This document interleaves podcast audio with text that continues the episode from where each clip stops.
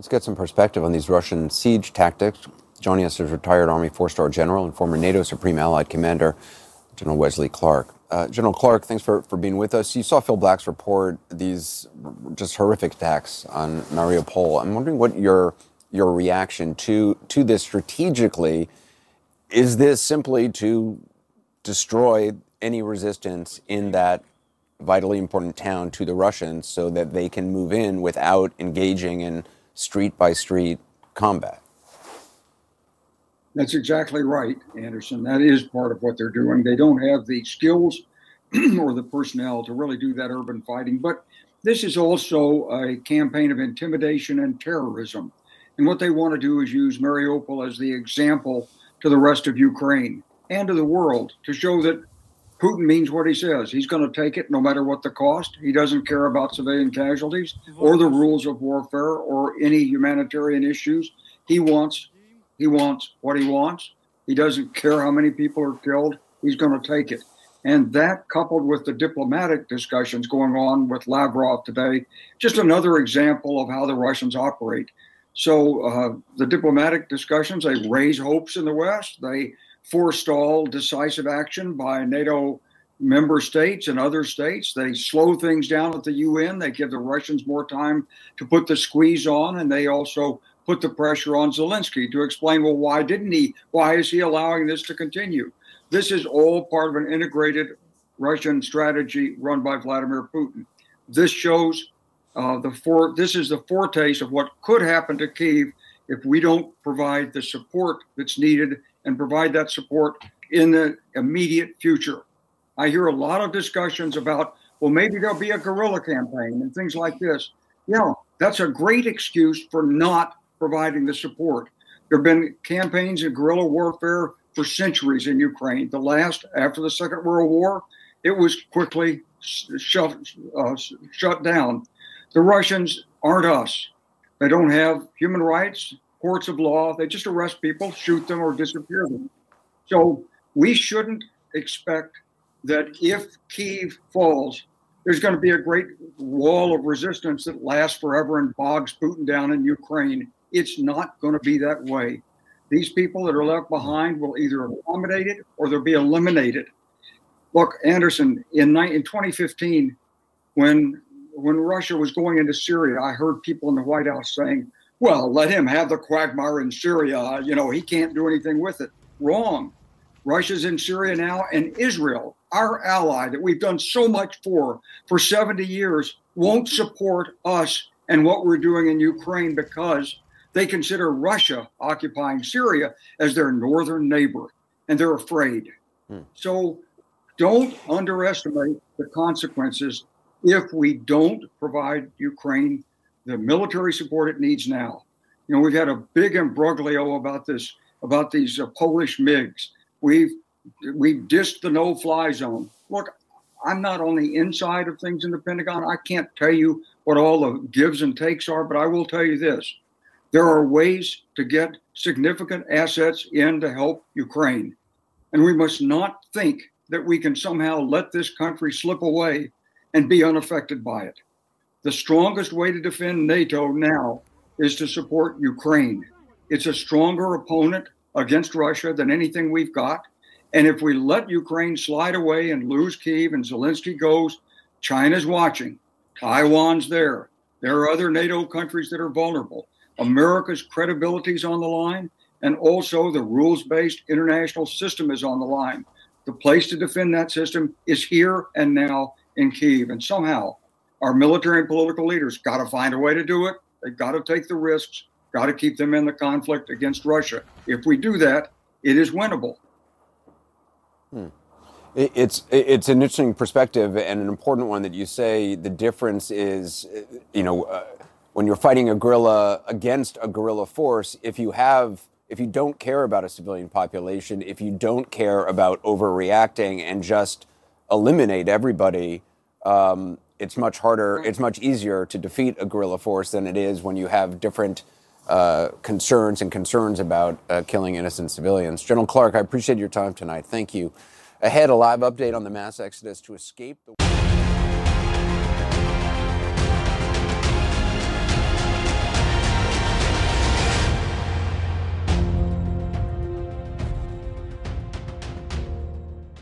A discussion among Western allies over how to indirectly provide Ukraine with fighter jets has been overshadowed by concerns that any overt military support could raise the risk of a wider conflict.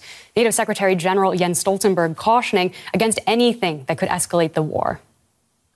NATO has a responsibility to ensure that this conflict does not escalate beyond Ukraine. Because this would be even more dangerous, destructive, and deadly for Ukraine and for all of us.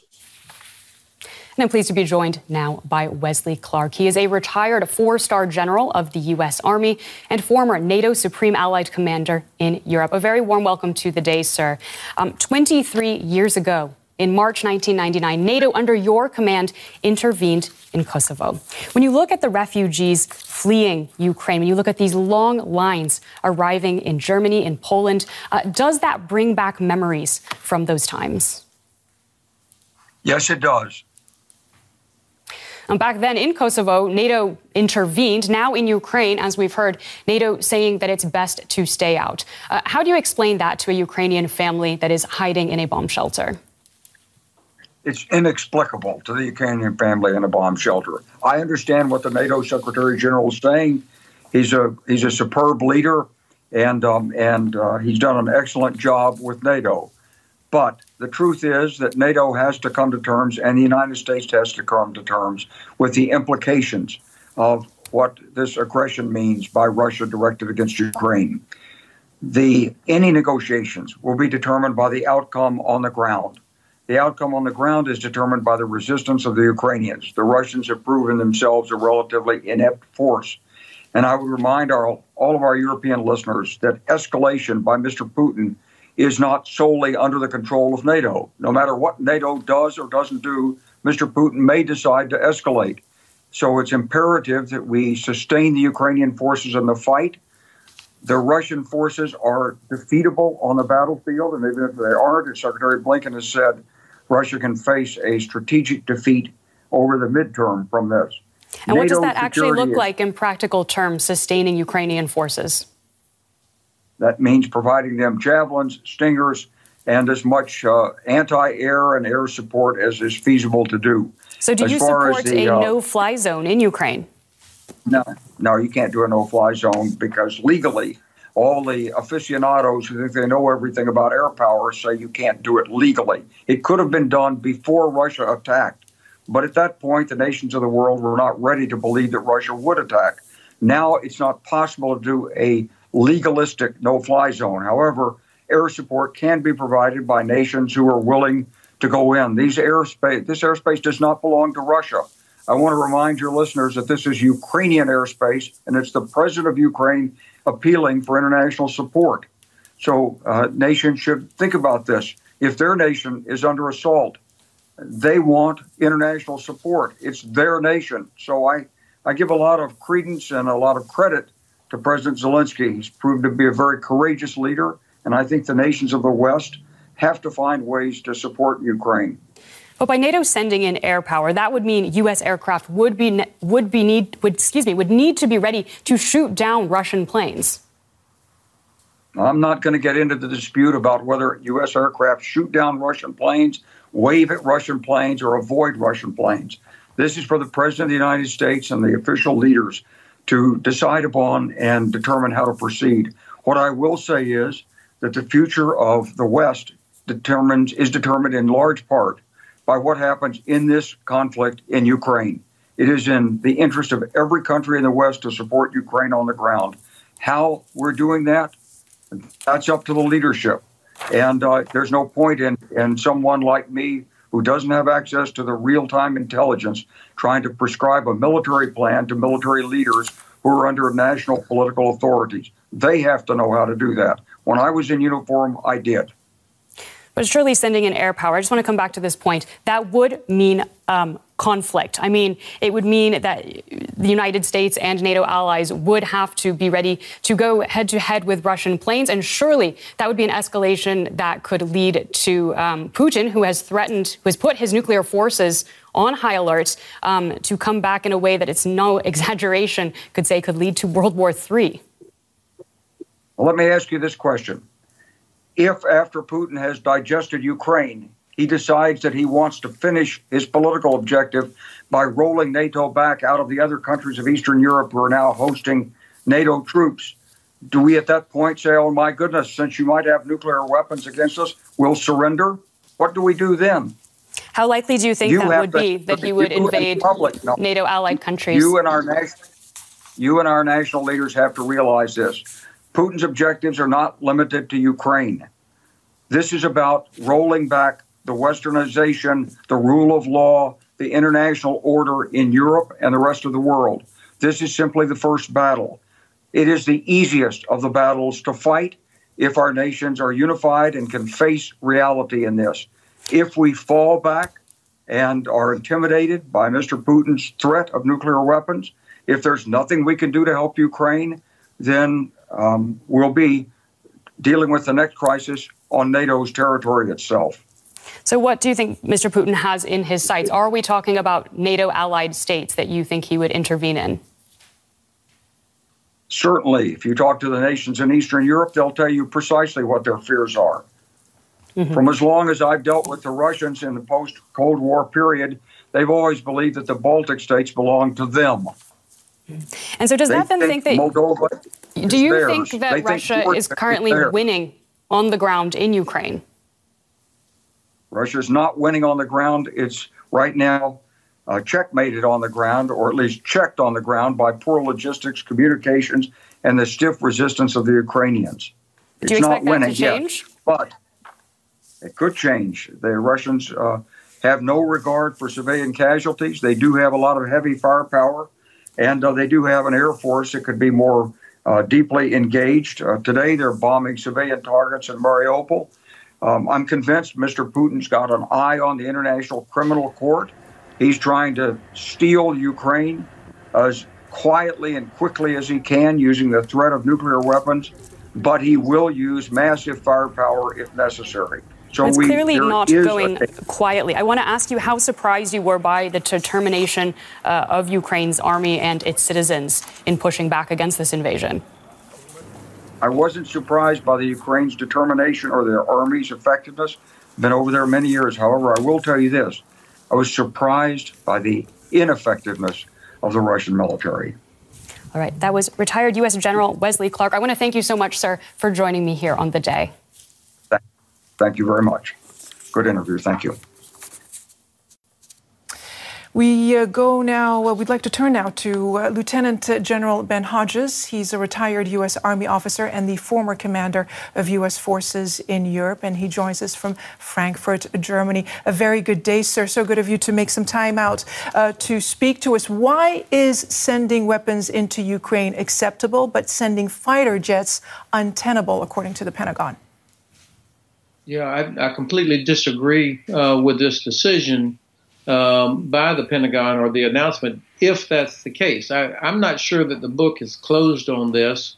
Um, I, I love the initiative by Poland uh, to give capability that Ukrainians need so they can defend themselves. Uh, I'm sure it's more complicated uh, underneath than it seems, uh, and that I'm willing to bet that we're going to eventually get there. Uh, but to the point of your question, I, I would not make the difference that you know providing aircraft is bad, but providing javelin is good or acceptable. So um, I hope that we get this fixed very quickly. Um, would you be in favor of NATO intervening or enforcing a no fly zone over Ukraine, as the Ukrainians have been pleading NATO to do? Well, for sure, we cannot repeat what we did at Srebrenica in 1995, where uh, European soldiers under a UN mandate stood outside the city while 8,000 Bosnian men and boys were murdered by Republika Srpska forces. So we we can't do that. We're watching deliberate murder of Ukrainian citizens every single day because they're being targeted by Russian forces. Still, this is not inconsequential. If NATO gets inside Ukrainian airspace and on the ground in Ukraine, that be, that potentially changes the nature of what's going on here. For sure, NATO air forces would destroy Russian air forces, but the bigger point is what are the implications? And and we want to preserve the unity of the alliance. So this is not a decision to be taken alone by the United States. I do think it's worth considering, though. Uh, most of the damage that's being done in the cities is not by the Russian Air Force. It's being done by uh, systems on the ground missiles, rockets, artillery fired from uh, Russian uh, units inside Ukraine and also inside Russia, and by the Black Sea Fleet. What can we do to help Ukraine destroy those? Anti ship capability, more intelligence, longer range uh, systems where Ukrainians could destroy the source of this damage. So, how long do you think that the that Ukraine's army could withstand this Russian onslaught? Uh, do you think that the longer this war goes on, the harder it will be for Russia to win it, or the more difficult it will be for Ukraine to stand its ground? No, absolutely. Ukraine um, uh, is going to win this. Uh, Russia is not going to get into Kiev. Uh, the, Russia has made the decision to transition to attrition warfare, and to do that, you have to have time, you have to have uh, unlimited ammunition, and you have to have unlimited manpower. And Russia has none of those three. The, the sanctions are going to begin to take uh, real effect in the next few weeks, uh, and that's going to affect their, their time as well as their population. Uh, they do not have unlimited ammunition. We're already hearing reports of shortages of some key munitions. Again, sanctions help here. And they have a manpower problem. They've already stopped the departure of some troops who are uh, due to end their conscription, and they're trying to recruit uh, mercenaries from Syria. So uh, this manpower problem is big for them, whereas the logistical effort from the West for Ukraine is only just now picking up speed. Mm. So I think actually time is on the side of Ukraine. But the Ukrainians are outgunned and outnumbered. I mean, how can they possibly win this? Actually, they're, actually, they're not outnumbered. Uh, there's more than 200,000 troops in Ukraine's land forces, and then you've got a very large territorial force. And then we've seen very clearly that the um, Ukrainian population is willing to fight to, to do things. Uh, Russia does not have that many soldiers inside inside Ukraine, so there is not they're not outnumbered. Clearly, the Russians have the advantage from sea power, and at this point, air power, but they have not demonstrated uh, the overwhelming air power superiority that, frankly, I would have expected. So I think that in this case, because the logistics is going to improve, is improving for the Ukrainians, and it only gets more difficult for the Russians. I think that Ukraine, as long as the West sticks together and continues to support, I think Ukraine has a chance to, to come out of this uh, on the right side. And in conclusion, sir, I, I just want to ask you should the U.S. engage with Russia? Should the U.S. engage directly with the Kremlin to stop this bloodshed? Well, here's what we should be doing. On April the 1st, 1 April, 130,000 young Russian men, 19 and 20 years old, have to report for duty at conscription centers. It's the scheduled next wave of conscription. That means 130,000 families are about to send their son and brother off to become cannon fodder as privates in the Russian army to fight in a war of Slavs against Slavs. I think if we could somehow reach even a third of those families and that they refuse to send their son to conscription, that would be like an earthquake inside Russia. And that this is what we need is pressure, organic pressure from inside Russia. This is how this comes to a conclusion.